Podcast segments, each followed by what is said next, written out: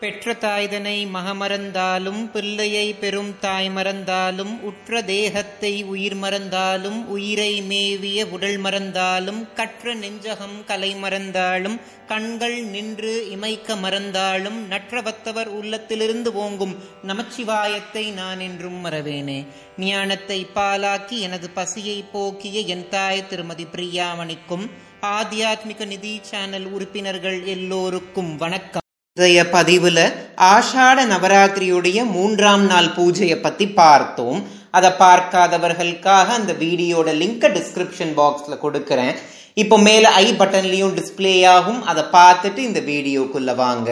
இன்னைக்கு அதனுடைய தொடர்ச்சியாக ஆஷாட நவராத்திரியுடைய நான்காம் நாள் பூஜையை பற்றி பார்ப்போம். நான்காவது தினத்துல தேவி வைஷ்ணவியத்தான் நம்ம வழிபடுவோம்.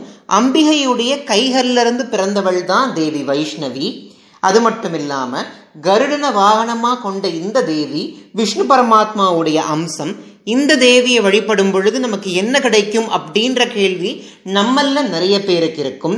இந்த தேவியை வழிபடும் பொழுது செல்வ வளமும் சகலவிதமான சௌபாகியங்களும் கிடைக்கும். அது மட்டும் இல்லாமல் நீல நிற திருமேனியை கொண்ட இந்த தேவியுடைய கண்கள் ரொம்ப பிரகாசமாகவும் தாமரை மலர் போலும் இருக்கும். இந்த தேவியுடைய வதனத்திலிருந்து தோன்றக்கூடிய பிரகாசமான தேஜஸ் ஆயிரம் சூரியனுக்கு இணையானதா இருக்கும். இந்த தேவி செல்லு வளத்தை மட்டும்தான் தருவாங்களா அப்படின்னா கிடையாது. இந்த தேவி கொடிய விஷத்தினால் உண்டாகக்கூடிய நோய் தோல் நோய் போன்றவற்றையும் சரி செய்வாள். விஷ்ணு பரமாத்மா என்ன மாதிரி ஆபரணங்கள்லாம் அணிந்திருப்பாரோ அதுபோல அதே ஆபரணங்களையும் ரத்னங்களையும் தேவி வைஷ்ணவியும் அணிந்து சௌந்தர்யத்தின் உறைவிடமா காட்சியளிப்பாங்க. எந்த ஒரு பூஜை செய்யறதா இருந்தாலும் விநாயக பெருமான வணங்கி தான் நம்ம அந்த பூஜையே ஆரம்பிக்கணும்.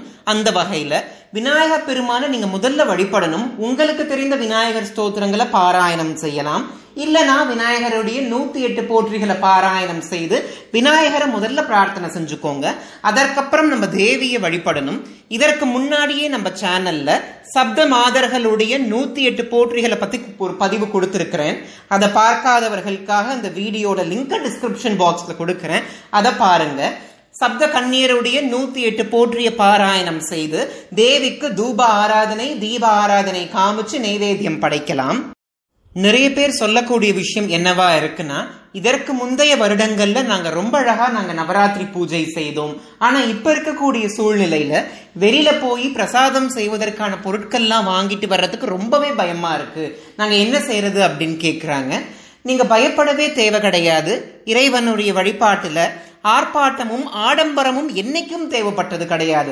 ஆத்மார்த்தம் இருந்தாலே போதும். அந்த வகையில் உங்கள் வீட்டில் உங்ககிட்ட இப்போ என்ன இருக்கோ தேவிக்கு நீங்கள் வந்து பழங்களை பிரசாதமாக படைக்கலாம். தேவிக்கு பாலில் சர்க்கரை போட்டு அதை பிரசாதமாக படைக்கலாம். அதனால நம்ம கிட்ட இப்ப என்ன இருக்கோ அதை வச்சு பூஜை செய்ய பார்க்கணும். பூஜை செய்யாம இருக்கக்கூடாது. அதனால நம்ம கண்டிப்பான முறையில நம்ம கிட்ட இருக்கிறத வச்சு பூஜை செய்யணும்.